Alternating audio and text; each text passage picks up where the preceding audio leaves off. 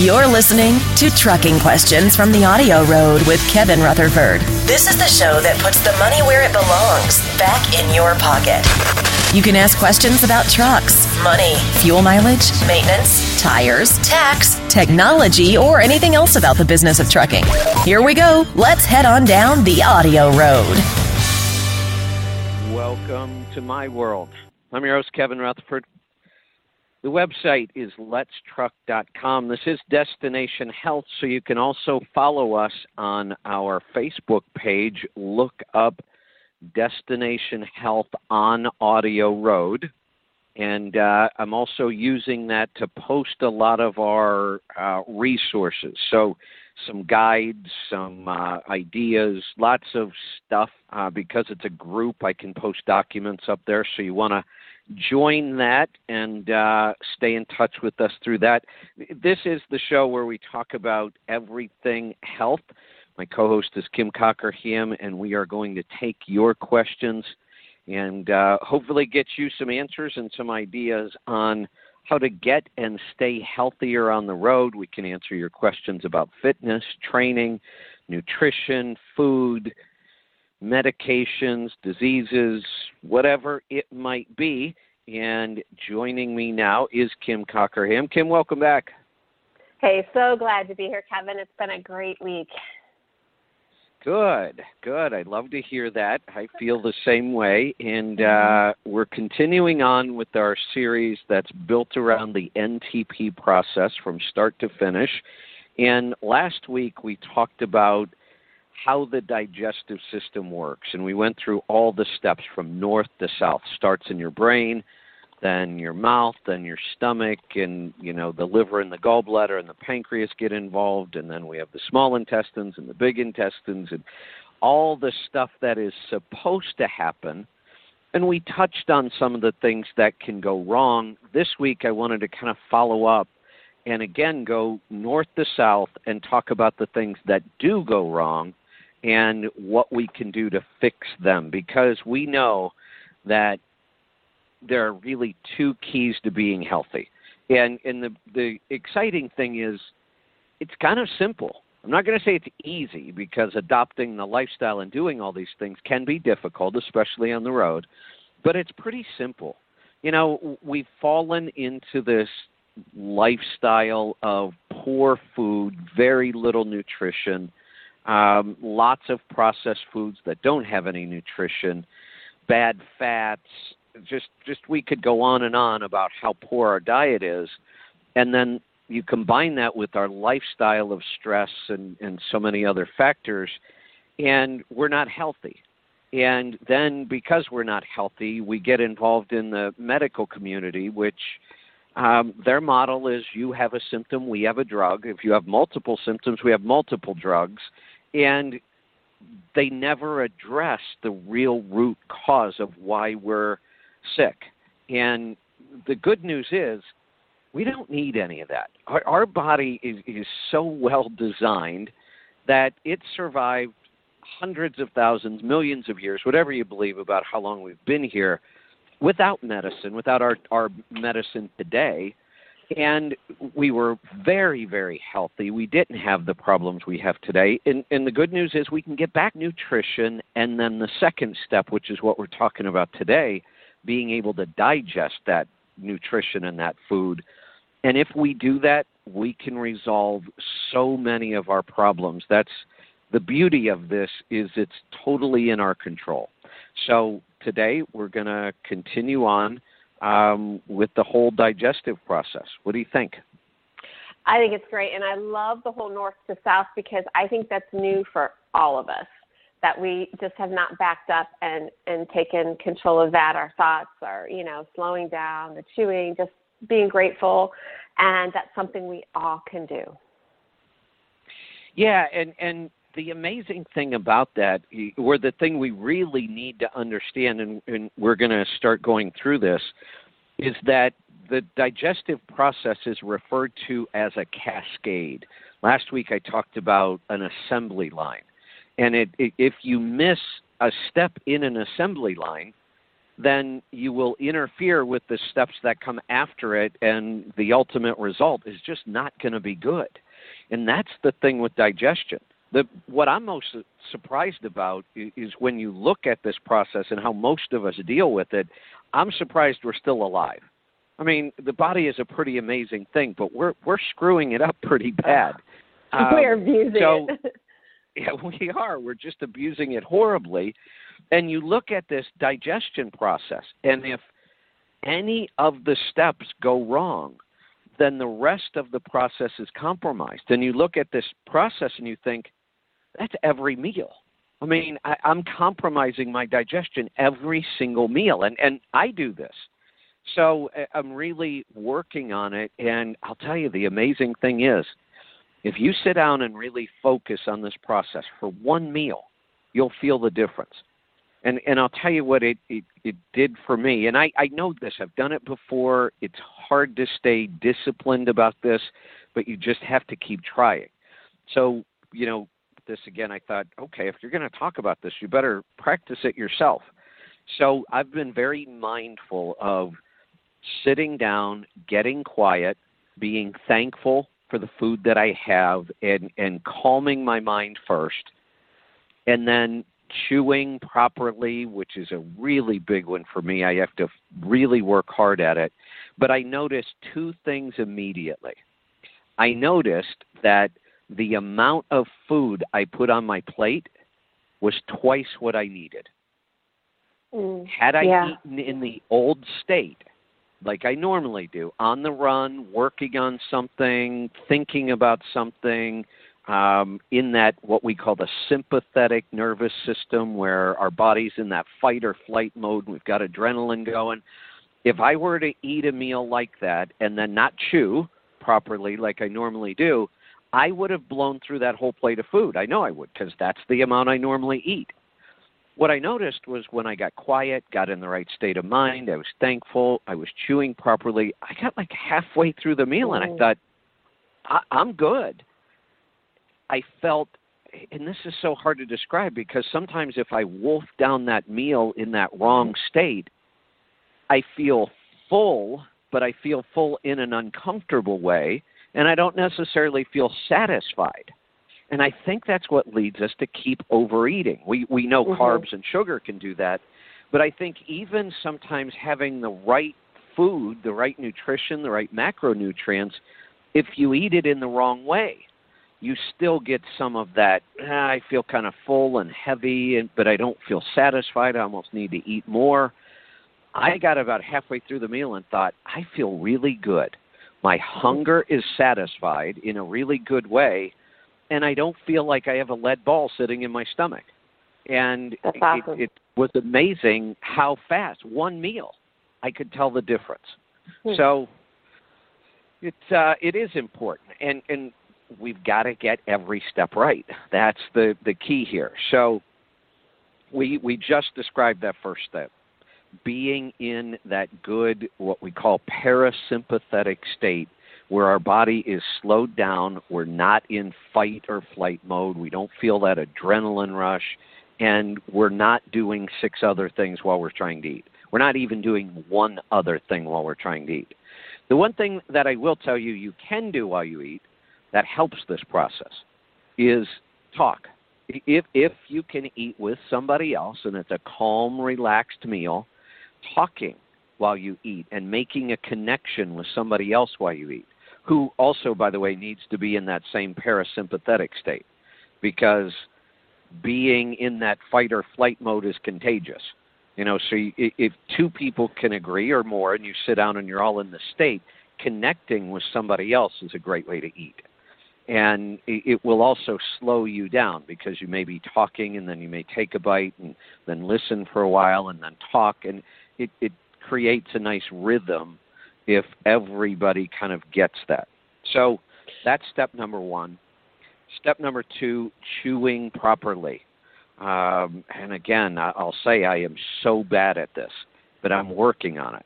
And it's important because there are two things that are happening in your mouth. Now, let me go back to what was happening in your brain. Why do we get in this state? Because if we're not in this state, our body shuts down the digestive process. If you're in that sympathetic fight or flight state, your body shuts down the process. You don't get stomach acids. You don't get digestive enzymes. That's a bad way to start. If you're in the right mode, your body immediately starts sending signals to the gut, hey, food's coming. It's time to get ready.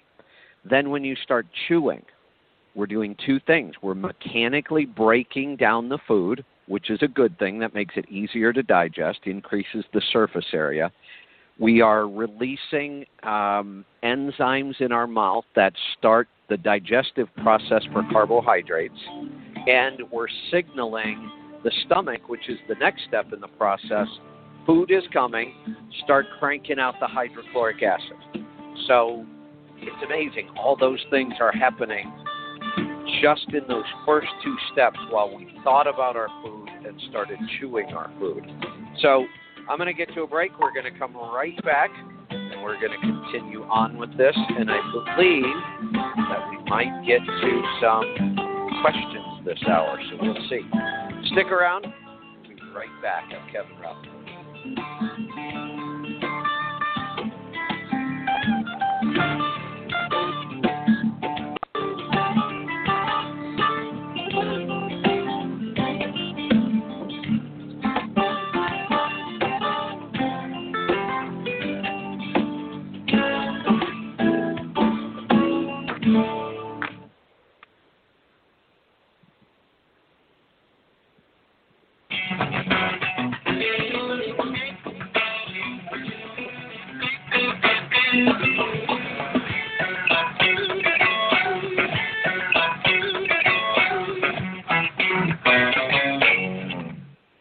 Welcome back. I'm Kevin Rutherford. This is Destination Health. My co-host is Kim Cockerham. So, Kim, we covered the first two steps there on setting ourselves up for good digestion. What do you think so far? I think it's perfect. I think we can all make a goal to really focus on that this next week or today, our next meal. Yeah, exactly. Good idea. So now we're going to go on to the stomach. Last week I talked about stomach acid, all that stuff. I'm not going to go back into that. I'm going to talk about what goes wrong in this step. One of the first things is what we just talked. Screw up the first two. Your stomach is not prepared for the food to get there. Now we're in trouble already. If we do the first two right, the stomach is starting to crank up production of stomach acid, which we need. And unlike what we've been told, most people have too little stomach acid, and it's not strong enough.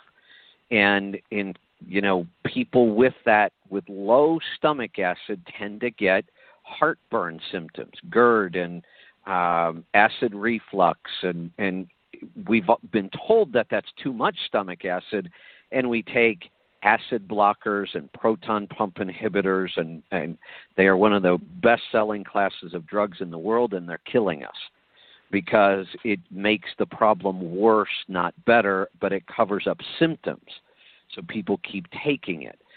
Stomach acid is critically important, and again, I talked about that last week, but what goes wrong here is you've either shortcutted the first two steps or you just have chronically low stomach acid, which is common and gets worse as we get older. And we need to fix that. And one of the quick ways to fix it is by supplementing with hydrochloric acid and digestive enzymes to give our stomach kind of a kickstart. And if we do that, and we're solving some of the other gut issues I'm going to talk about, then our body will be able to get the nutrition it needs so that it can fix its own processes so that the stomach will start producing enough acid. So it's not something we'll have to supplement with forever. We just need to jumpstart that healing process and get our body the nutrients it needs to be able to do this itself. Then we go on to the next step after the stomach. If we had good, strong stomach acid, which many of us don't, that is the signal for the next step in the process. The stomach has to reach a certain pH, and that digests the food, protects us from parasites and bacteria, and then signals the liver, gallbladder, and pancreas step of the process is done. It's your turn. So they start releasing the enzymes that are needed in the next step. If the pH of the stomach is too high, meaning it's not acidic enough, the next step doesn't get triggered. And the next step in the process, controlled by the liver, gallbladder, and pancreas, is to release bile, to start to dissolve fats, and to release the pancreatic enzymes that signal all kinds of things to start happening in the body.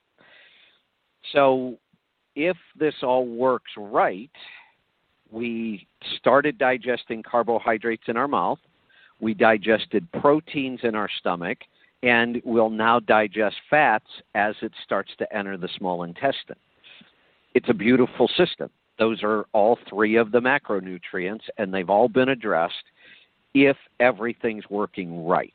If it's not, those foods don't get digested properly, that sets up the next step where we tend to see a lot of the digestive issues start happening. You may not feel any problems in your stomach. Some people don't. But it's usually the next step where we start to see the gas, the bloating, the going back and forth from diarrhea to constipation, the irritable bowel syndrome, Crohn's disease, other autoimmunes happen because we've screwed up the steps of the process so far, and at this point there would be no recovery. There's nothing your body can do at this point to fix the process. So you're going to end up with a lot of undigested food in the small intestine, and that just wreaks havoc. And what it starts to set up, two things. One, the villi in your small intestine, they're little hair-like things that are there to absorb all the nutrients. They get damaged, so they stop absorbing nutrition. And the other thing that happens is our gut is the barrier that protects the rest of our body from food and other stuff that gets in. It's the security guards, and it needs to allow the nutrients through the gut wall into our bloodstream and keep out the toxins and parasites and bacteria and proteins that aren't broken down properly yet. But what happens when we damage our system is that our gut wall, the security starts to break down, and we get what's called leaky gut or permeability, meaning that larger molecules can now get through the gut, and proteins that we don't want in the bloodstream and parasites and all kinds of things go right through our gut wall. That's why it's called leaky gut. They get into our bloodstream, and the body says, holy shit, none of this stuff is supposed to be here. And it starts releasing and activating your immune system to attack all of these foreign particles.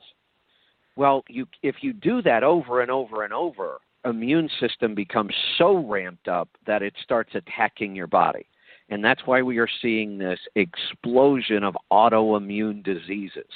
And there are a whole list of them, and they keep getting bigger. We keep finding diseases that we knew about the disease, but we didn't realize it was autoimmune.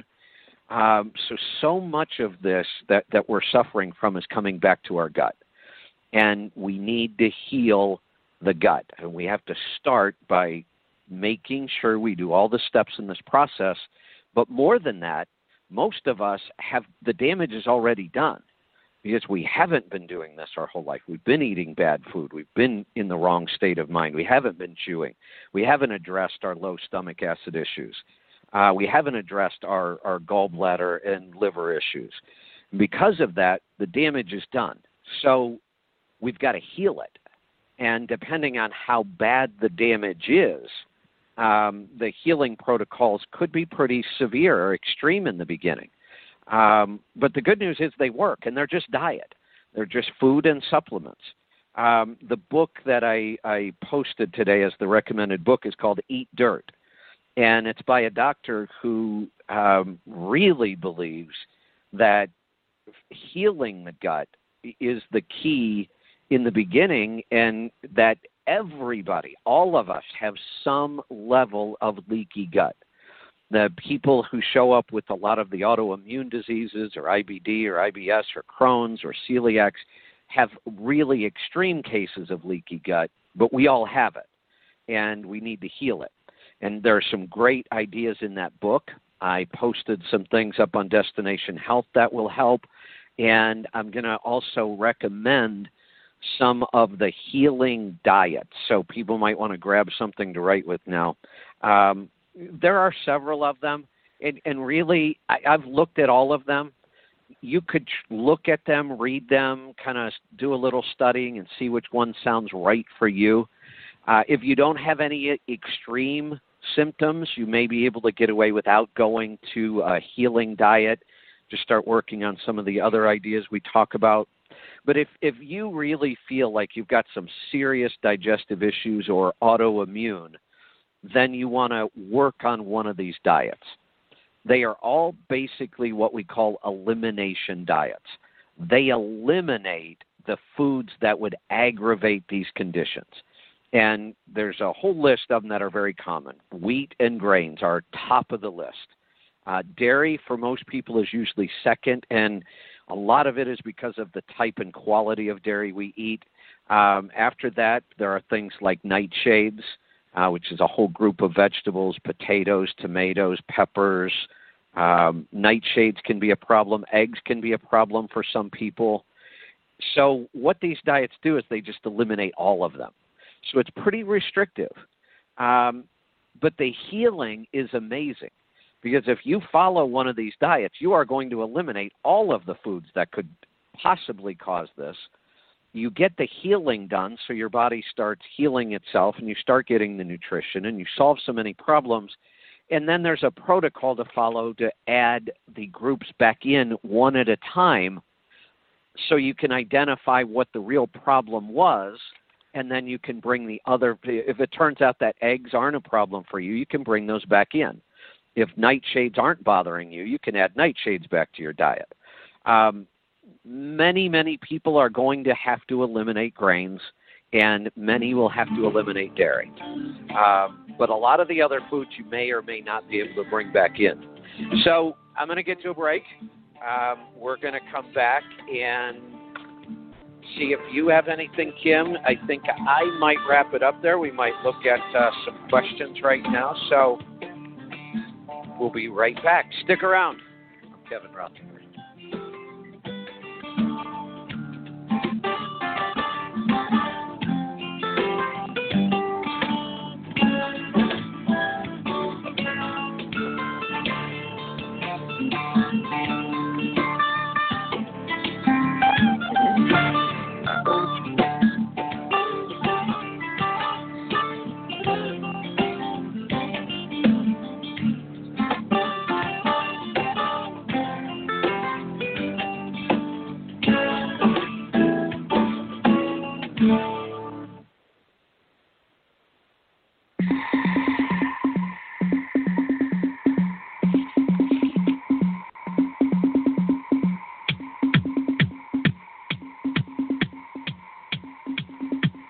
Welcome back. I'm Kevin Rutherford. My co-host is Kim Cockerham. This is Destination Health, and we are continuing on with our NTP series.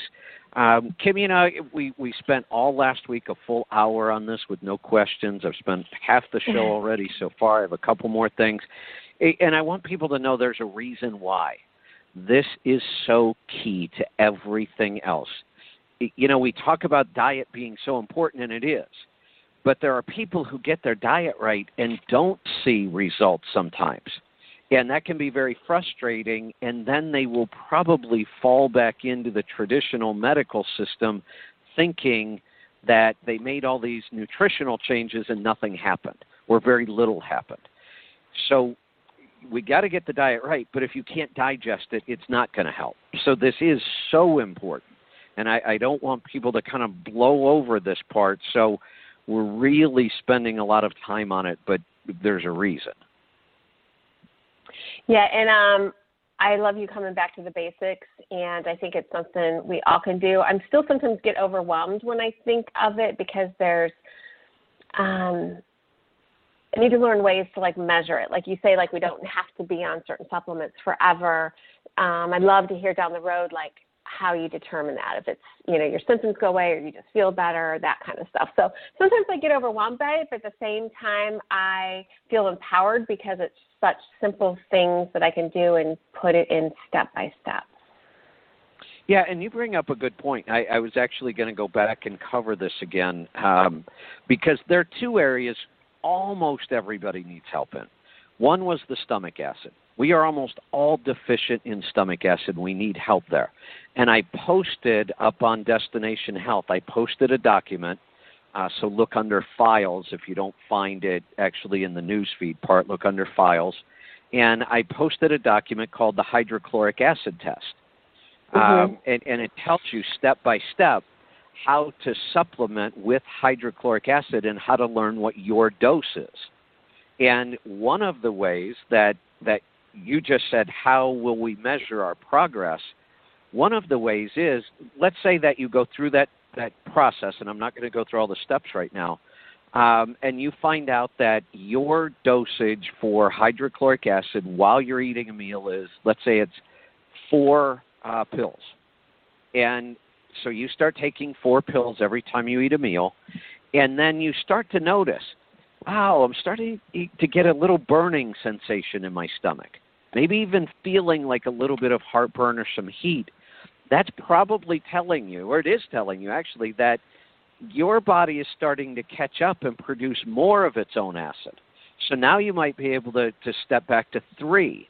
And then a week or two later, you may notice, hey, I'm getting that warm kind of burning feeling again. And that might be your body again saying, we're catching on here. We're doing better. We're producing more of our own acid. We could step back to 2. So that's almost like a self-monitoring process. And eventually your body will heal. It will start producing its own stomach acid in good strength and quantity, and you'll be able to get off that supplement. But you mentioned something else that is a great indicator for people. Are your symptoms going away? Are you feeling better? That's really, I think, the best measurement of all. And you will feel better. If you do these things, things are going to resolve and you'll feel it. So the other step that I kind of went over a little fast and I want to go back to now is the gallbladder liver issue, because this is almost universal. Because of our poor quality food and primarily low-fat foods, and we've avoided fat for so long, we've been afraid of it, that our gallbladder is just not working very well because it's kind of gone stagnant, because if you don't have good quantities of fat in your diet, your gallbladder has nothing to do. And if you don't use it, you start losing that function. If you are missing your gallbladder, which is very common, then you absolutely have to supplement. And you have to supplement with bile salts and digestive enzymes. One of the things that we're going to be doing probably later this summer is we will start carrying and selling supplements, and we'll also have a recommendation program to go along with it. And a lot of it will happen through the show.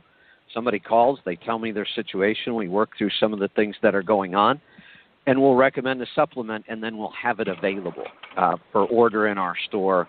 We can ship it right out to people, and we can work with them directly. So the gallbladder is an area where it will be kind of a package, and there'll be one recommendation if you're missing your gallbladder, and then another recommendation if you have your gallbladder, but we know it's not performing really well. And those are two areas, stomach, gallbladder, liver, where supplementation is necessary. And eventually we can get off that supplement, with the exception of if you don't have the gallbladder, you are going to have to supplement the rest of your life, but it is critically important that you do so. We know fats are important in our diet, and if we can't digest them, then we are going to run into a whole bunch of health issues because of that. So the good news is we can fix it. Anything else you want to cover on this? I think I may want to get to a couple questions and maybe see if there's specific things people who maybe were listening last week and this week want to, get back to or clarify. What do you think? Yeah, no, let's go right for the questions. Love to hear from people. All right. Yeah, let's do that. So let's go to we're going to go to Brad in Wisconsin to get started. Brad, welcome to the program. What can we help you with? I had two questions. One was about, you mentioned not eating too much protein, what the reason is for that. And the other one is about occasionally drinking alcohol, how that would work in with the ketogenic diet. Yeah, and I can address those both pretty well because I've experienced both of them and I've played around and tweaked and hacked on this. So here's the issue with protein. The whole idea behind a high-fat, moderate protein, low-carbohydrate diet is primarily, one, to get us the right nutrient base because we need those nutrients that are in fat, and we really don't need nutrients that are in most carbs. But the other big one is controlling blood sugar. Blood sugar spikes and drops are what cause a lot of our metabolic diseases. It's even referred to as metabolic syndrome. It leads to insulin resistance, diabetes, heart problems. I mean, the list just goes on and on. So it's primarily carbohydrates that spike your blood sugar. So on this diet, we lower carbohydrates way down so we don't get those blood sugar spikes. But your body also has the ability to convert protein to glucose, and glucose will spike your blood sugar. So if you get low carbohydrate, which is what we want, but high protein, your body will use protein to do muscle repair and all those things that it does, and then it will take any of the excess protein and it will convert it to glucose, and we'll get that same blood sugar spike. So that's the primary reason. There are some other reasons. Excess protein could lead to some symptoms of gout and some other things. So we just want to be moderate on the protein. Kim, what's the formula that you use for protein and body weight? You know what? I've even changed that a little bit, Kevin, because I used to do per kilograms. Now, Dr. Hyman, I'll have to look it up while we keep talking. He has one in his book that we just had. It was like 0.68 of your body weight right now, and I calculated that, and it was still seemed a little high for me. I've also seen, again, like you calculate it per kilograms and do 0.8 times it times 0.8 up to like 1.2 or 1.5, depending on your activity level. So. Yes. Yeah, so almost all of them tend to, even some of the formulas tend to be a little high. I think we're finding more and more that if you want to be really healthy, you'd be better off under consuming protein, and that most of us just don't need the levels that we've been eating or even the levels that we've been told. Again, this is kind of one of those areas where you're going to want to biohack. One person's protein consumption could be very different from somebody else's, just like carbs. So that's the protein thing. That's kind of why we want to be moderate on protein. The alcohol. This one's kind of the same thing. I haven't quit drinking alcohol completely. I have cut back. I don't do it every night anymore. I used to drink a little bit of alcohol with almost every meal, evening meal. I don't do that anymore, and I'll explain why when we get back. So stick around. We'll be right back. I'm Kevin Rutherford.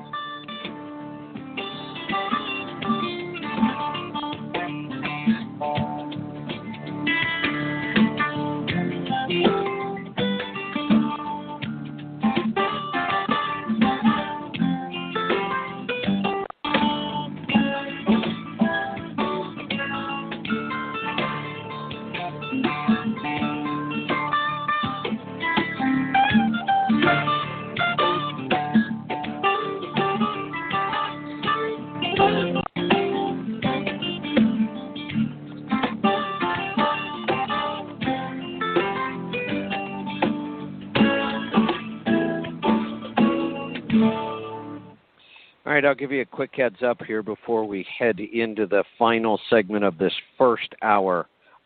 We've got a lot of callers on the line, but not a lot of questions right now. So I have a couple questions around this topic I'm going to get to or try to get to in this last segment.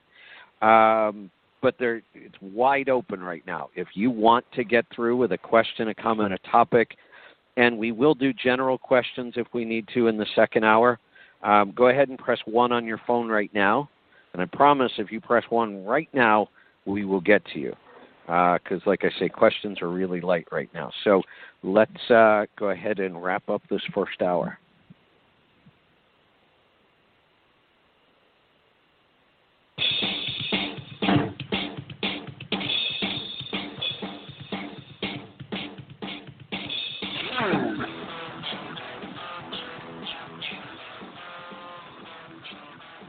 Welcome back. I'm Kevin Rutherford. Kim Cockerham is with me. This is Destination Health, and we're going to go back to Brad in Wisconsin. So, Brad, one of the guys I follow, Dave Asprey, who is the guy who created all the bulletproof stuff, bulletproof coffee and all those things. And Dave considers himself a biohacker. I mean, this guy goes to really extremes to figure out all kinds of things nobody's ever even thought of before. He has kind of settled in. It's interesting because I kind of settled into the same place before I knew that he was. He's kind of settled into that place of staying on that bottom end of ketosis and actually moving in and out of ketosis. And I think it was about 6 months ago, I said, I've kind of settled where I see benefit to being in full-blown ketosis, but I'd like the lifestyle better where I stay down towards that bottom end and I move in and out. I still get the benefits, but I can eat more foods and it's not so restrictive. And Dave Asprey's kind of saying the same thing. He says, his blood ketone levels stay usually between 0.5, which is really isn't even considered nutritional ketosis, and about 1. And he moves in and out of it, and he thinks that that's a really beneficial way of doing this, and I tend to agree. And this is where the alcohol comes in. If I'm pretty good for 4 or 5 days and I'm eating pretty ketogenic and I can feel I'm in ketosis and haven't had any alcohol, then I may have a night where I have a glass or 2 of wine, and who knows, sometimes 3. I know that's going to knock me right out of ketosis. The next day, I will be producing almost no ketones at all. But I'll usually recover in about 24 hours.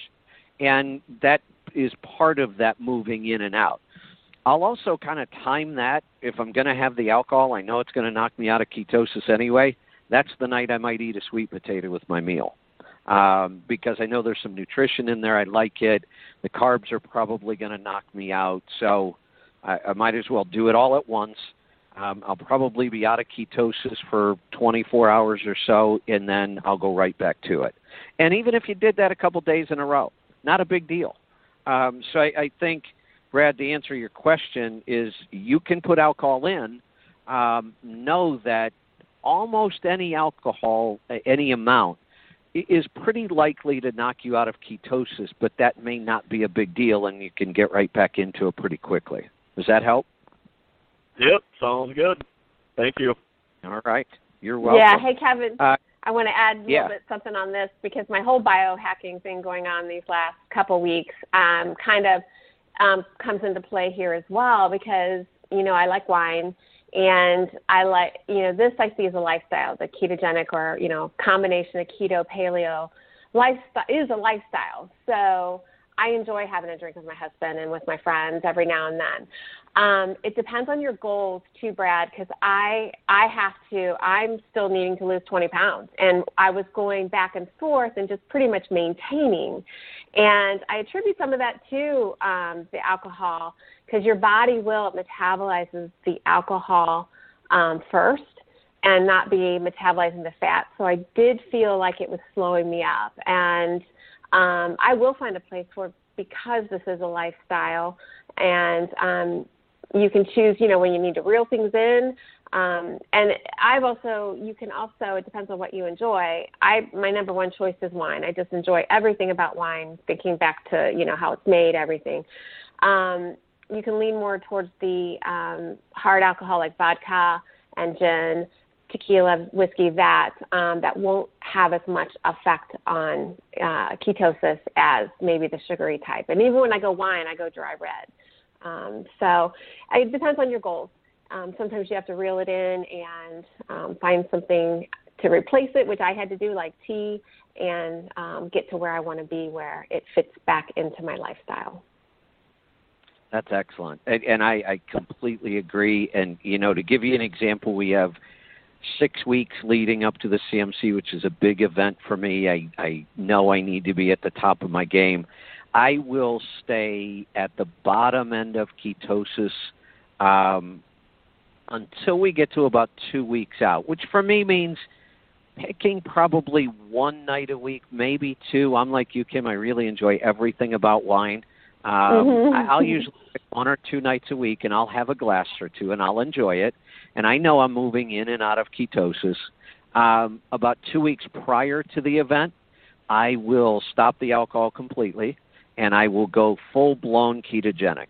I will drop my carbs right back to 20 to 30 grams a day, go very high fat, because I know that I perform better in every way you can measure when I'm in that full-blown state of ketosis. I think clearer. I have way more energy. I can go longer in the day. I just feel really good. But I also know it's a really restrictive lifestyle. There are just a lot of foods you can't eat when you want to be in that state, and alcohol is one of them. So I want to find that balance, like you were just talking about, Kim, where when there are times leading up to something that I want to just be at the absolute top of my game, for me, being fully ketogenic does that for me. Mm-hmm. Yeah. All right. So let's see if we can get to another call or two here before we've got to wrap this up. Let's go to Wes in Jacksonville. Wes, welcome to the program. Hey, yes, hello. Yeah, it's nice to see that a former wrestler, somebody from a wrestling background, is out there leading the field in nutrition and in the whole industry. So that's a great thing. First thing. Thank you. Second thing. Yeah, you bet. I like to back up all the way to the beginning, go back to the foundation. Some research I've been doing on smelling your food and about the olfactory processes that opens up. And there's things that we don't even know about yet. I know this might be a good thing for a comedy thing at your CMC. You got a circle of owner operators around, and you know maybe give one of them something that doesn't smell like everybody else, and everybody else is smelling their food and smiling. And this guy, you know, he takes a whiff of his food. I just thought that'd be a humorous thing, but it is. And you bring up a great point that I didn't cover, and I'm glad you did bring it up, because this is a very powerful part of the digestive process, but I don't think we understand a lot about it. But we don't need to. We know it is, and we can make that a part of. So imagine this. When you were saying that, the first thing I pictured was, we have a plate of food. We also know eating is very visual. We eat with our eyes. We see the food, and that starts that process in our brain.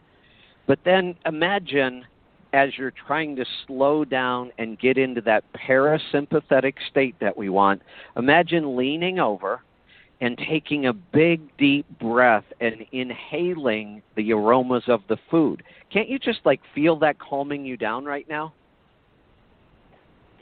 Absolutely. I mean, I think it, people talk about prayer or getting the frequency of the heart or whatever. Like fear is opposite of love, and if you're scared of what you're eating, you'll be in that whatever 20 hertz range or whatever. But if you're really appreciative of what you're eating and you're smelling it, and not just smelling, not taking a quick whiff, you have to whooper, but you're smelling it for 10 or 15 seconds. Everybody's you don't want to do this in public. People be freaking out on you. You're over here smell on your food, but yeah, but no, I don't think you could. Okay. Yeah, let's let but you're right, and there's also a lot of evidence that process also signals the stomach, hey, food's coming. And it starts that digestive process. So you're right. That was a great point that I missed. Yeah, that's about all I had for you today. I'm still on the, you know, jumping the subject here. I'm still on the fence about buying your trailer, but because I'm really like, you know, I've only had my authority for 8 months now, and I'm thinking about maybe renting a trailer for a couple months and trying it before I jump in and actually do it. You know, but I would highly recommend about it. I would highly recommend the rental for a couple reasons. One, it's a great trial. Renting a trailer is easy. It's easy. It's inexpensive. There's very little downside, almost none. It really lets you see what it's going to be like to stay hooked up to one trailer. You may love it. You may hate it. There's another reason right now, though. I mean, I'm watching rates every day, and I'm watching load volumes. They are tanking. You know, this is, I just think we're heading into one of those times where it pays to be a little more cautious. You know, when rates are booming and there's lots of freight, your cash flow is really strong, the projections are looking good, that's the time where we can get a little more aggressive in investing in more equipment. Right now, I would say it's one of those times where we hold back a little bit. We get a little more conservative. And renting a trailer is not a big commitment, not a big expense. So I think you're on the right track there. Hey, Kim, any final words? The music's playing. I appreciate it. Yeah, thanks for calling, Wes. Yeah, I just appreciate everybody's questions. And, you know, just take this in your own hands and look for your own biohacking. I've really enjoyed this the last couple of weeks. Excellent. Great stuff. We will see you next time. Remember, be safe. Be profitable, be fit and healthy, always do the hard work, and to the journey. I'm Kevin Rutherford.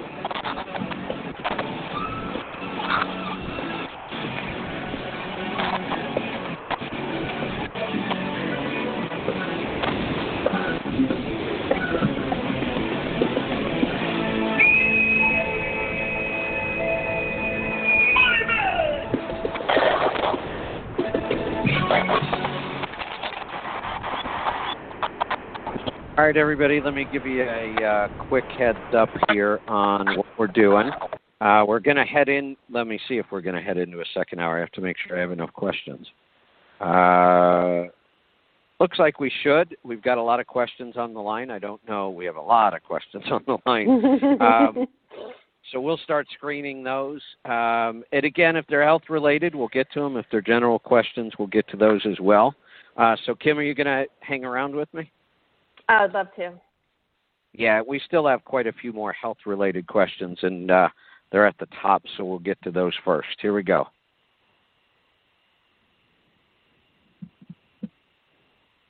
Your money, your taxes, your truck, and your road to success in the trucking industry. This is Trucking Business and Beyond, the show that puts the money where it belongs, back in your pocket. Welcome to my world. I'm your host, Kevin Rutherford. The website is Let'sTruck.com. The show is all about the business of trucking. We take your calls and answer your questions about trucks, money, fuel mileage, maintenance, tires, taxes, technology, health and fitness on the road, getting started as an owner-operator. The list goes on and on. If you've got a question about anything at all, pick up the phone, give me a call. We'll talk about it. Tonight is kind of a mixed bag. We're kind of doing a hybrid show tonight. We were doing Destination Health, and we had so many questions that we didn't get to them all, so we're carrying some of those into tonight.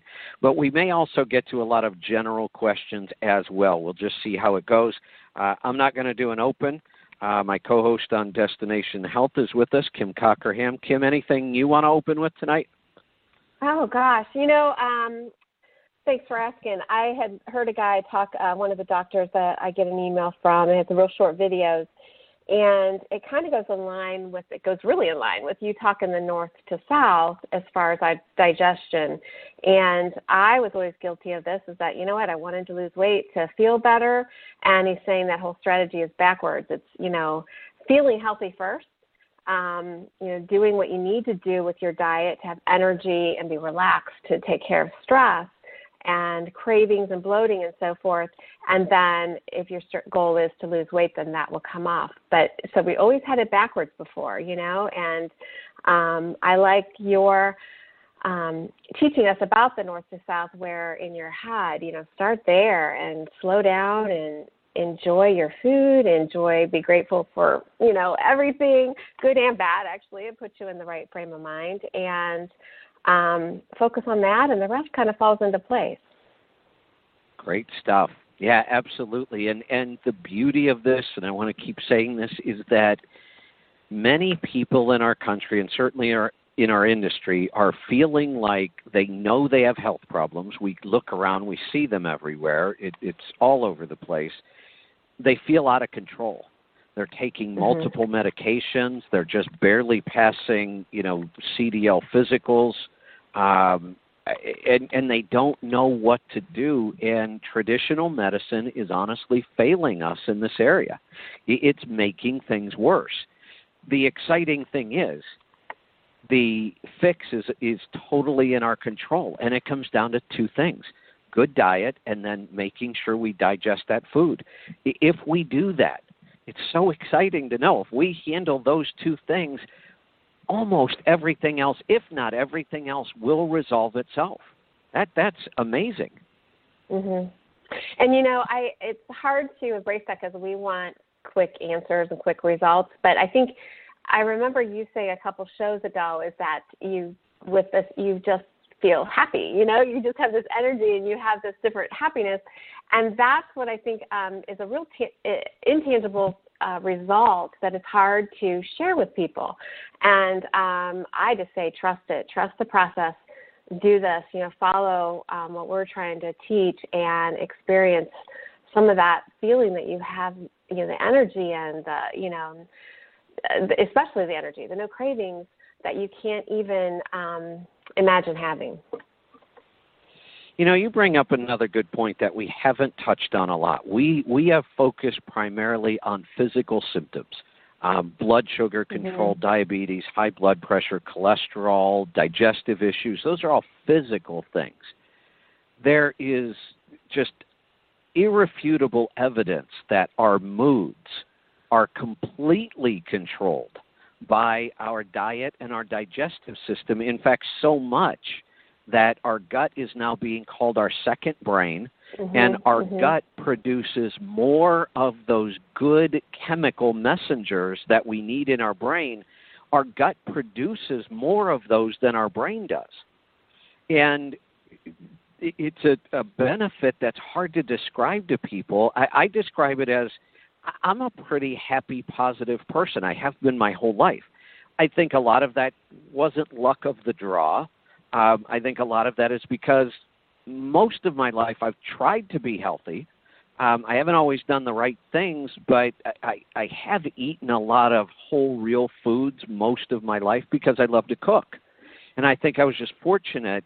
But once I switched and really, you know, went grain-free, went high-fat, now I'm working on my digestive process. And what I notice is every step, I just get happier. I don't know how else to describe it. In fact, I talk about sometimes just sitting there being happy for no apparent reason. And what a wonderful feeling that is. Yeah, everybody deserves that. Yeah. So one of the diets that I talked about, you'll hear me refer to the GAPS diet. And I don't always stop to talk about what that stands for. This was developed by one specific doctor researcher. She was a Russian biochemist, I think.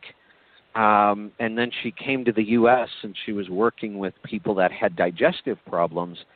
And she also realized that the worse somebody's digestive systems were and their symptoms, they had psychological symptoms, and they went hand in hand. If somebody had mild digestive issues, they had mild psychological issues. If they had severe digestive issues, they had severe psychological issues, depression, anxiety, suicidal thoughts, ADHD, brain fog. and there is a direct correlation. So her diet that she developed is called GAPS. It's the gut and psychology syndrome. So she absolutely links the two together, and when you fix the digestive issues, you fix the psychological issues. It's pretty amazing. So it's just there's so much. But you know what? Sometimes when we talk about it in that way, it makes it sound like some miracle cure, and it's too good to be true. And I always want to come back to, it's not a miracle cure. It's just the way our body was designed to work. And all we're doing is getting back. If our body didn't work that way, if we didn't have real vitality and health, and we didn't have, good, strong psychological senses and a feeling of happiness and well-being and optimism, if we didn't have those things, we would not have survived as a species. We wouldn't even be on the planet. And we're here, and we've inhabited every square inch of the planet, the only species that can do that. But we're losing that. And all we're talking about is getting back to that point. We think it's amazing because most of our generation, you and I are about the same age, we've never experienced this. We grew up on that poor American diet. And now when you get a chance to, feel these things and you try to describe it to somebody else, sometimes they look at you like you're just Looney Tunes. Yeah. It's a whole different way. So, and we've got a lot of people that have been a part of our community for a long time that are experiencing this, and love to hear from them. If they're out there, press 1 and share what it's done for you. We'd love to hear it. Absolutely. So let's jump over to Texas real quick and talk to Harold. Harold, welcome to the program. Hello, Kevin. How you doing? Good. What's on your mind today? Hey, with that dietary side of it, then I actually sitting down and preparing the meal and smelling the aromas and getting your body ready to consume in comparison to grabbing a burger and run and wolfing that down where you never gave your body a chance to digest it. Absolutely. Like what the other guy and says, I think... I go back to what I was just saying, that I've been pretty happy and positive most of my life, and I think one of the reasons why was my way of winding down and de-stressing after, a day of working. For me, that's getting in the kitchen because I love to cook. It's where I relax. It's where I slow down. My mind doesn't really need to focus on a lot because – I've cooked for so long, it's a very natural process. I don't have to think. It's almost meditative for me to be in the kitchen. And then after that, I'm in a very good state to eat. Now, I wish I don't do that every meal. I want to focus more on doing that. But I think I've probably done it much more than most people. And I think that's one of the things that's helped me stay a little healthier and happier. So, yeah, you bring up a great point.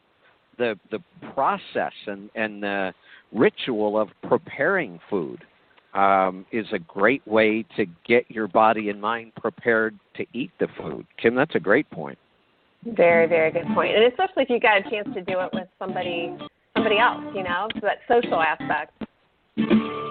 Yeah, absolutely. So there's the music. We've got to get to a break. When we come back, we're just going to jump right back to your calls and questions. Stick around. We'll be right back. I'm Kevin Rutherford.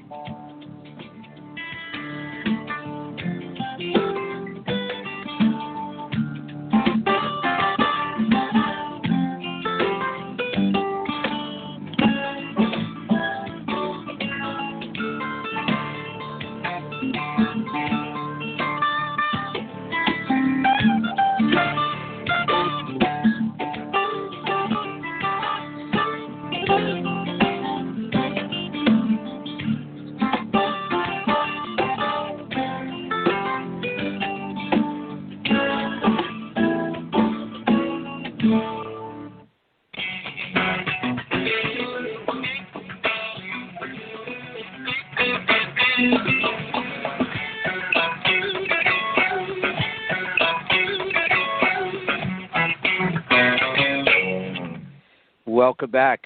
I'm Kevin Rutherford. My co-host is Kim Cockerham, and we're going to get right back to the calls and questions. We're off to Minnesota. Dean, welcome to the program. Hi, Kevin. Say a three questions. I've got diabetes with high blood pressure, and I take pills for medications, and every 6 months we do the A1C test. What other blood tests, you know, when they do it for testing, they only want to test for so many things. What other ones would you have them test for?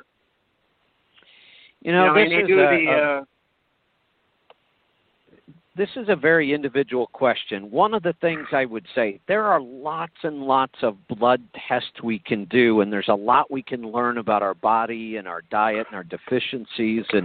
But one of the things I would say right now is don't overwhelm yourself. You have a clear issue that I would focus on and that you can cure. I don't care what the doctors say anymore. Diabetes is completely curable. Now, not type 1. I want to be clear about that. Type 2 is completely curable. And when you cure the diabetes, the high blood pressure tends to resolve. The high cholesterol issues tend to resolve. Heart disease tends to resolve. So rather than think about other blood tests right now, I would focus on that A1C. I would also be monitoring, I assume you are monitoring blood sugar daily with the glucose meter as well? I don't do it daily, but I do monitor it, yes. Okay. It's in about 130. Okay. I would focus there because that is such an important target. You do have control over it. You know, here's the thing. It's almost criminal to me the way our medical system handles diabetes because it is such a big problem, but it is completely curable. And all we have to do is think of the logic behind this. We know that diabetes just means we have too much sugar in our blood. It means that our body has to release so much insulin to counteract it day after day after day that our pancreas starts to wear out and that our cells start becoming resistant to insulin. We understand the entire mechanism. And here's the thing. The simple, logical way to fix this is if you don't put the sugar in your body, it can't end up in your blood. That's it. That's the end of the story. And so many people have proven this. And the benefits are tremendous. It's life-changing and life-saving. So I would say to you, get laser focused on getting your blood sugar under control because that's where you're going to get the biggest bang for your buck. Is you will see so many health benefits from getting that blood sugar under control that I don't even want you thinking about any of the other issues yet. Does that make sense? Oh, yeah. One other question I have. When I take my pills, you know, the Janumet's more like a horse pill, but any of the pills that I take, I'll swallow, and they will hang up right below or at the Adam's apple area. And I will have to take to, like, anything just to flush it. I can't flush it with water. I have gone in and they've shoved a tube down my throat to make sure there's no obstruction or anything. And they say everything is fine. You know, I'd have to go do a more strict test or whatever to find out what's going on. But this has just started here in the last year. Let me give you a couple ideas on that. So the one that you mentioned by name there, is that a pill or a capsule? No, it's not. It's a pill. So here's the thing. With a pill, we've always we throw some pills in our mouth, we tip our head back, and we swallow. Now, that works good with a pill. The pill is heavy enough that it sinks to the back of your throat when you tilt your head back. The problem is capsules are the opposite. Capsules float. So when you tilt your head back with a mouthful of water, the capsule floats forward and now makes it much more difficult to swallow. So one of the first things is don't take pills and capsules together in the same swallow. When you take pills, go ahead and tip your head back, get a good mouthful of water, and swallow deliberately and completely. And just be very focused on doing that. Then when you take a capsule, put the water in the capsule in your mouth and tip your head forward. Look down. And the capsule will float right to the back of your throat and make it much easier to swallow. Okay, yeah, I've tried a few different things, and it always sticks right there. And then after I do take something to push them down, it seems like then right on my right chest area, I can feel an irritation like that's where they're at. Yeah, you know, the other thing you might want to do then, you might want to break these larger pills up.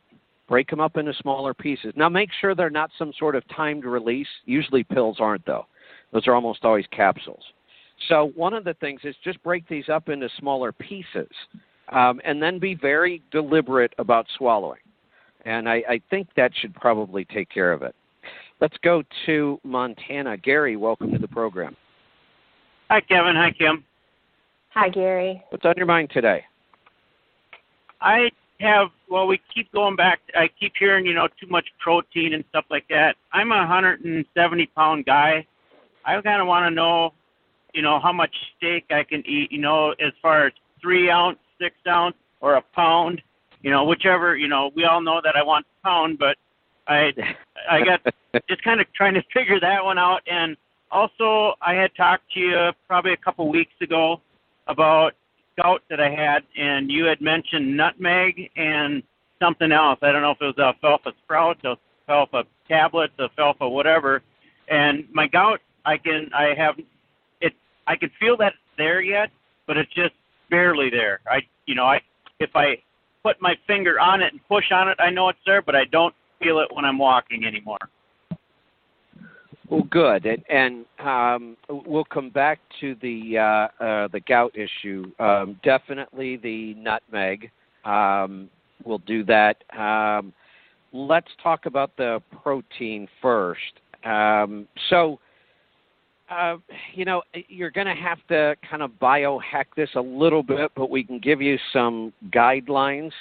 I would say at your weight, I would be shooting for a target of no more than 75 to 100 grams of protein a day. Kim, you might run some numbers for me and see. I was kind of doing that in my head. See if that makes sense to you based on the formulas.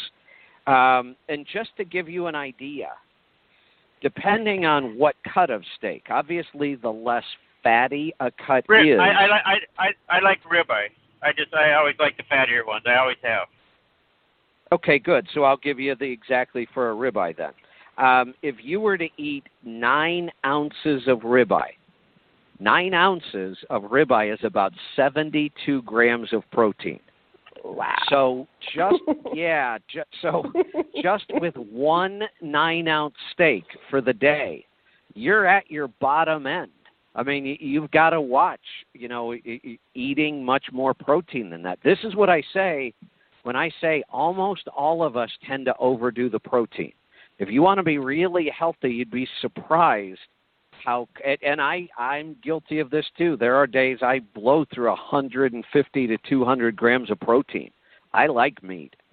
So this is one that I've got to focus on and work on, but that gives you an idea. 9 ounces of ribeye. 72 grams.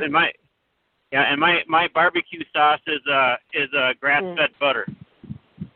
Excellent. And that's good because that will help you to eat less of the protein because the fat is satisfying and will help you feel full and satisfied without eating as much of the protein. So that's a good trick. You add lots of fat to the meal with the protein so that you can cut the protein back. But I think that people are surprised when they find out how much protein is in fairly small servings of, meats. Yep. All right. So go ahead, Kim. Yeah, I think you hit it right on the nose, Kevin, because and Gary brought up a good point, too. It's like he was talking about in one meal as well, you know, so that's a little bit, I see that different because I've heard and love to hear your opinion on this, like how, you know, I hear 4 to 6 ounces, but again, it depends on what kind of protein you're having. I've been trying to focus on having the non-starchy vegetables. So if you have a nice, you know, dark green leafy salad with that as well, or some broccoli, you know, that kind, then that helps you be more satisfied with maybe even a little bit less protein. Yes, absolutely. So there's the music. I've got to get to a break. We will come back and we'll get to more of these calls and questions. So stick around. We'll be right back. I'm Kevin Rutherford.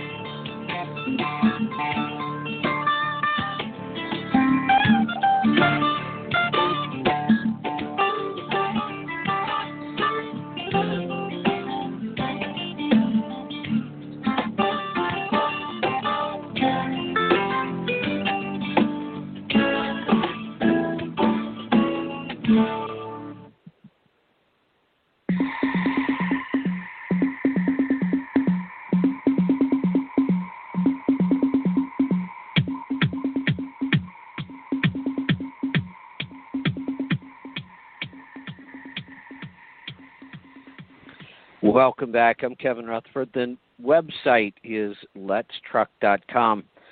We're going to get right back to the questions as we've got lots of them on hold. We are off to Minnesota. Brad, welcome to the program. Hey, Kevin and Kim. Hope you guys are doing well today. Hi, Brad. Yes, fine. I called a couple of weeks ago about exercise, and I was the one that had Bowflex dumbbells in the truck, and I used those for lifting weights. And you had mentioned that I should do it every third day, but I know myself, and if I don't exercise at least every other day, I'm just going to kind of be like, I don't need to do it. I'll do it another day, and then I'll just keep going, and I'll never exercise. So at least for the first couple of weeks here, I've been working out every other day. Is that going to be detrimental to me? Should I just back off and go to that every third day, or can I do this for 2 to 3 weeks just to get in that routine?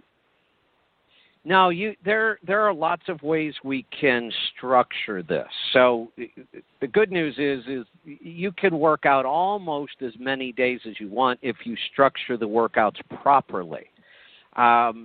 So instead of saying, okay, I'm going to wait 3 days and do a full body workout, you can break up different muscle groups. So, for example, I'll give you one of the schedules I used to like when I actually did a 6-day workout routine. Now, I think that's a little extreme, but if you were going to do that, here's how I did it. My first day would be all pushing exercises because pushing exercises tends to work the chest, the triceps, and the shoulders. So, for example, push-ups, bench press, anything where you're pushing weight away tends to highlight the chest, the triceps, and the shoulders. The next day I would do primarily pulling exercises. So pull-ups and bent rows and things where you're pulling the weight towards your body, they tend to focus on the back and the biceps. So we've separated out the groups. Then on my third day, I would do all legs. So now, by the time I get to the fourth day, it's been 3 days since I've worked out my chest, triceps, and shoulders. So I can do it again, and then back and biceps, and then legs. So that's a 6-day schedule, but you're only hitting each muscle twice a week.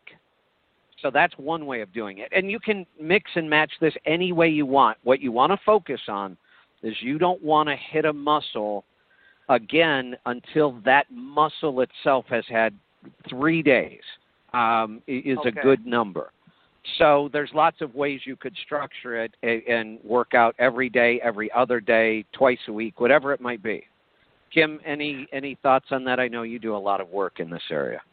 Yeah, no, exactly, Brad. I'd be the same way as you. If I did it every 3 days, it would get lost. And so I do something usually about every day. I watch even my cardio and be careful and not overtax something. So, you know, and it's just the way Kevin does here. It's exactly what I like to do, and it just keeps my habits working better. And it doesn't take as long, you know.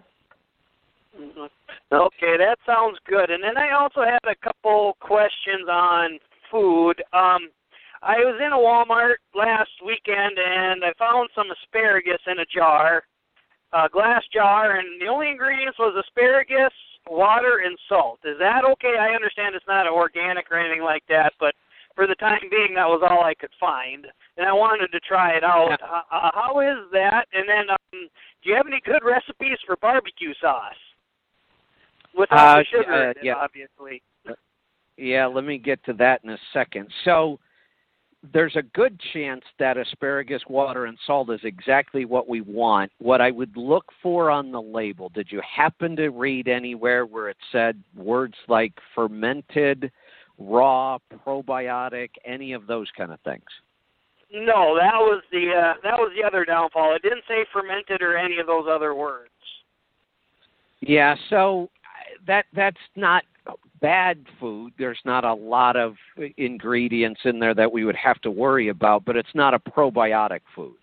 And that's really what we're looking for, those gut healing, good probiotic, good bacteria. So I'm going to put that food as kind of neutral.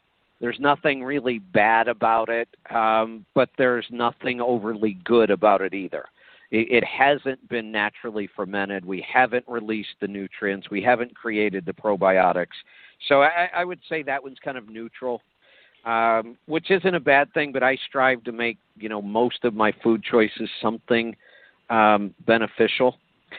And then the barbecue sauce. I am still experimenting with this. I found one on the market called Annie's Naturals that is a little high in sugar, but if you watch but the rest of the ingredients are really clean.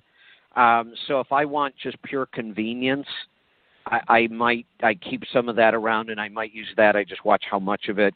I'm playing around with making my own very, very low sugar barbecue sauce. I'm not quite there yet.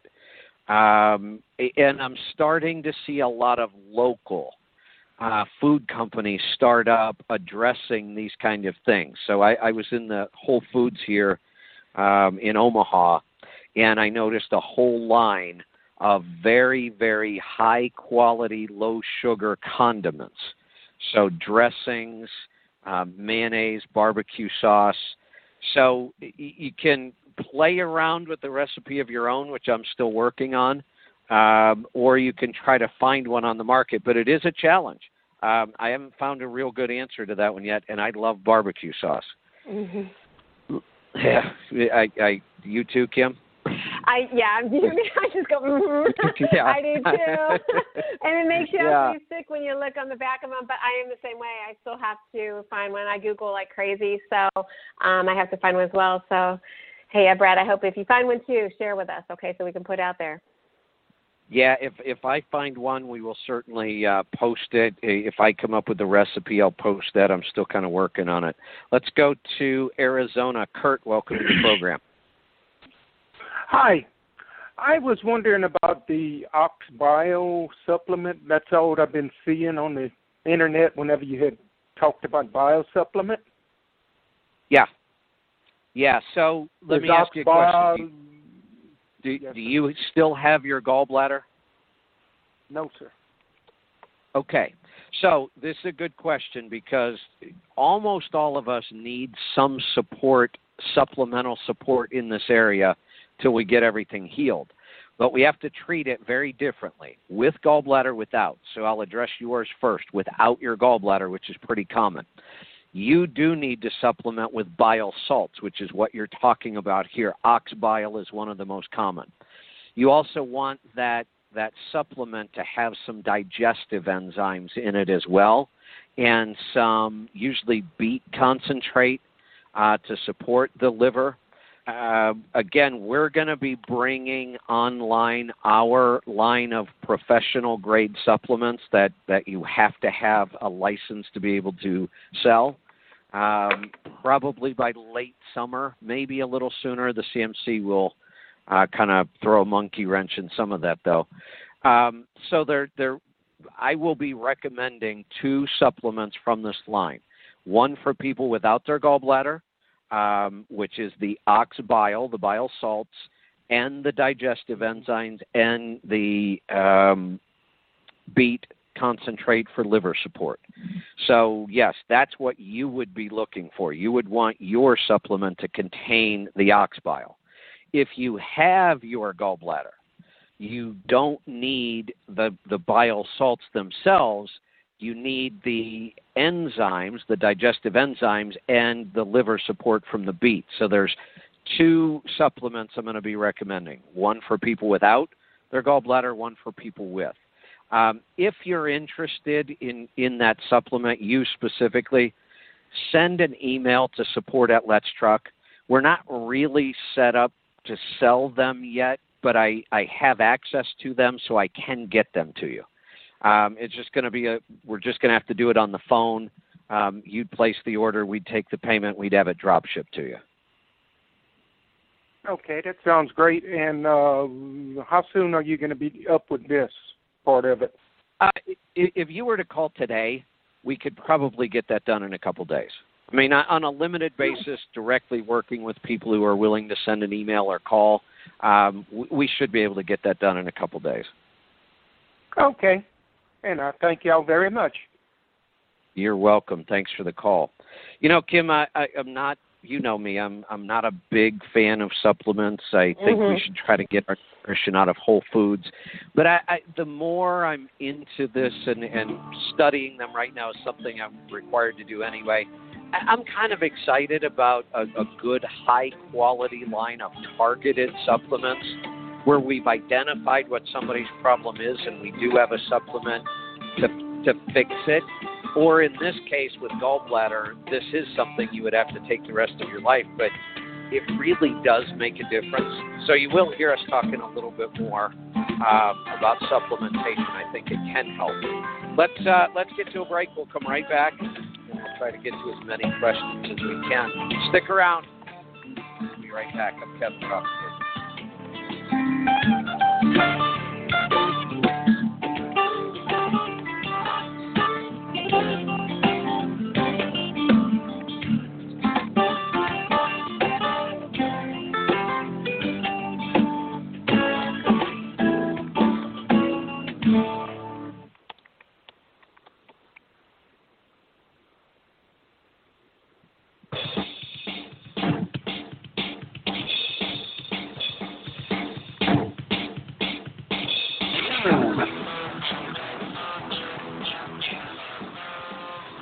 Welcome back. I'm Kevin Rutherford. My co-host is Kim Cockerham. We're going to get right back to the phones. We're off to Texas this time. Eugene, welcome to the program. Hi, Kevin. Thanks for taking my call today. You're welcome. I just had a real quick question there. I went to an endocrinologist a while back now, and he said that I had a autoimmune diabetes. I didn't realize that there was anything more than type 1 and type 2, and I'm kind of confused about that. And I'm wondering if the AIP diet or and ketogenic diet works real well on keeping my sugar down, but I'm not quite there. And I was wondering what else I might be able to do. Let's talk about this because there is a lot of confusion, and I may need a little more information. So there is type 1 and type 2 diabetes. Let's talk real quick about the difference. Type 2, which is the most common and growing like crazy and very common in trucking, is completely lifestyle-induced. It is a matter of too much carbs, too much sugar over a lifetime that wears out a couple things. Your pancreas, tired of trying to produce insulin over and over and over, and it starts losing its ability to produce insulin, but it still produces insulin. That's a key here. In type 2, your body still produces insulin. but it's not as good at it. It's a little worn out, and your cells start refusing the insulin. So insulin's job is to take sugar that's in your bloodstream and move it into your cells to be used for energy, and that's what gets it, that's what lowers your blood sugar, because it moves, insulin moves it out of the bloodstream into the cells. So insulin is like the key that makes the cell open up so the sugar can get in. Well, after a while, the cells start getting tired of all the sugar, and they start saying to the insulin, too bad, we're not opening the door. And that's why your blood sugar stays constantly elevated and your insulin stays elevated, and that's what causes the problems. That's type 2. That can be reversed. Absolutely 100% can be reversed with diet and lifestyle. It's been proven many, many times. Type 1 diabetes is an autoimmune disease. So if he is telling you you have an autoimmune diabetes, this is where I'm a little confused. I'm not sure why he didn't just clarify that it's type 1. When did you contract this? When did it start? Well, I first started at age 21, and I'm 41 now, so 20 years ago I was diagnosed with type 2. So and then that is very likely type 1, yeah. So he told me what happens in type 1. I would have to go on insulin, but I'm trying to stay off of it as long as possible. And diet will certainly do that. You need to be very, very low sugar, low carb. I mean, there is no, in my opinion, there is no number that would be too low for you. Like, you okay. don't need carbs to live. The fewer you eat, the better you're going to be.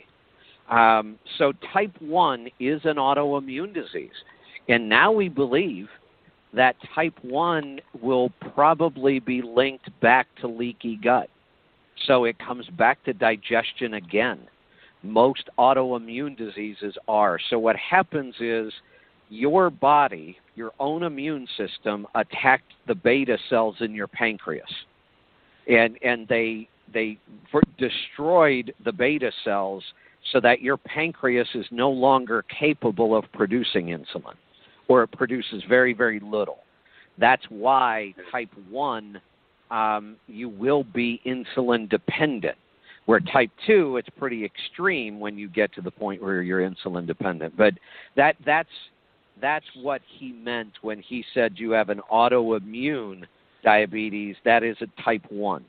Your body attacked your own pancreas and the beta cells, and now they don't produce insulin anymore, whereas in type 2, you could still be producing lots of insulin. Your body just doesn't accept it anymore. Let's go to Pennsylvania. Jeff, welcome to the program. Hello, Kevin. Hey, thanks for taking my call. You're welcome. What's on your mind? I heard you talking, about your ketogenic diet being low on carbs, medium protein, and high on fat, and I understand what your body does to carbohydrates as far as turning into sugar, and you said that protein your body will actually do the same. How does the body treat the fat? Like, can you take in too much fat, or if your body is not producing enough bile from your gallbladder and so on, what are the symptoms of that?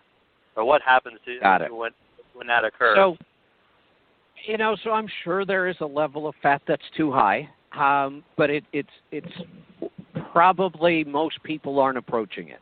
It's hard to get that much fat in your diet. You have to really work at it.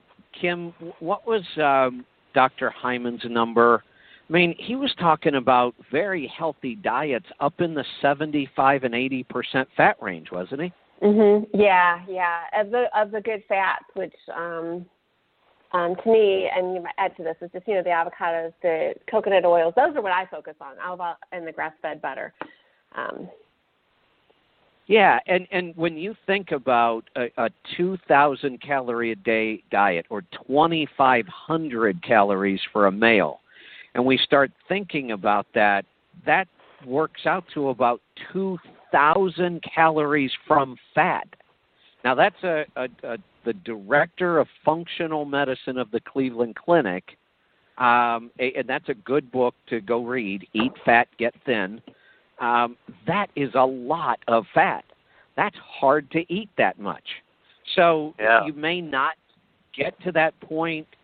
Most people probably are not eating too much fat. What they might be eating are poor quality fats and fats that aren't good for them.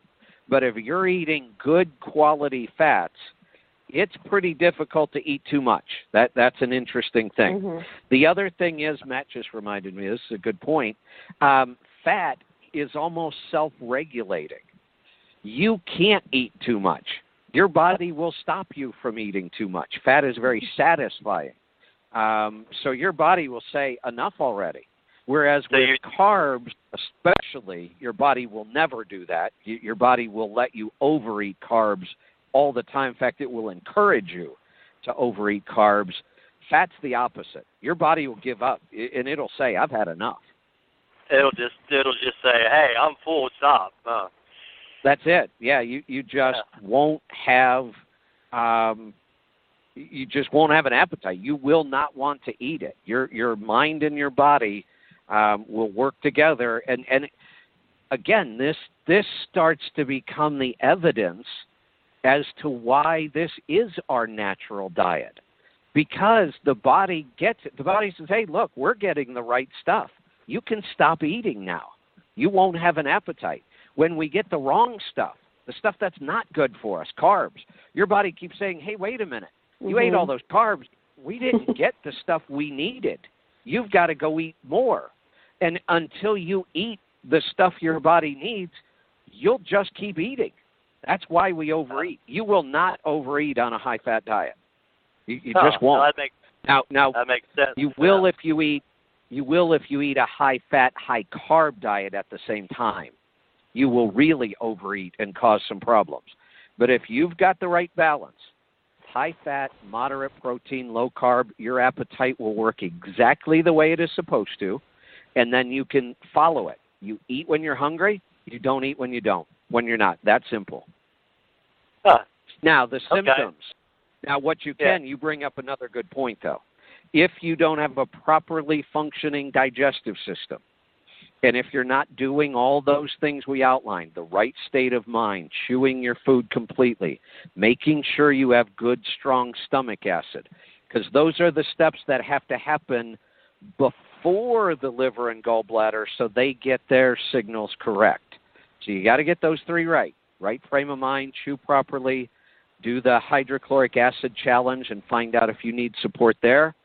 Then we would address the liver and gallbladder. The issues you will find symptoms. If you eat a high-fat meal, you'll get nauseous. If you eat a high-fat meal, you'll tend to get a pain right under the lower edge of your right rib cage. You'll notice some pain and discomfort right there. That's where your liver and gallbladder is. You could get diarrhea from too much fat, undigested. Those are the primary symptoms you're going to see, and it's pretty common. And when people go to this high-fat diet, a lot of that stuff comes out. I'm dealing with it now, but it's fairly easy to address with all the things we've talked about in digestion. So, Kim, there's the music. We're out of time again. Anything you want to close with? Great show, you guys. Just enjoy this journey. You're worth it. Fantastic. Great stuff. And we'll see you back here next time. Be safe, be profitable, be fit and healthy. Always do the hard work and master the journey. Kevin Rutherford.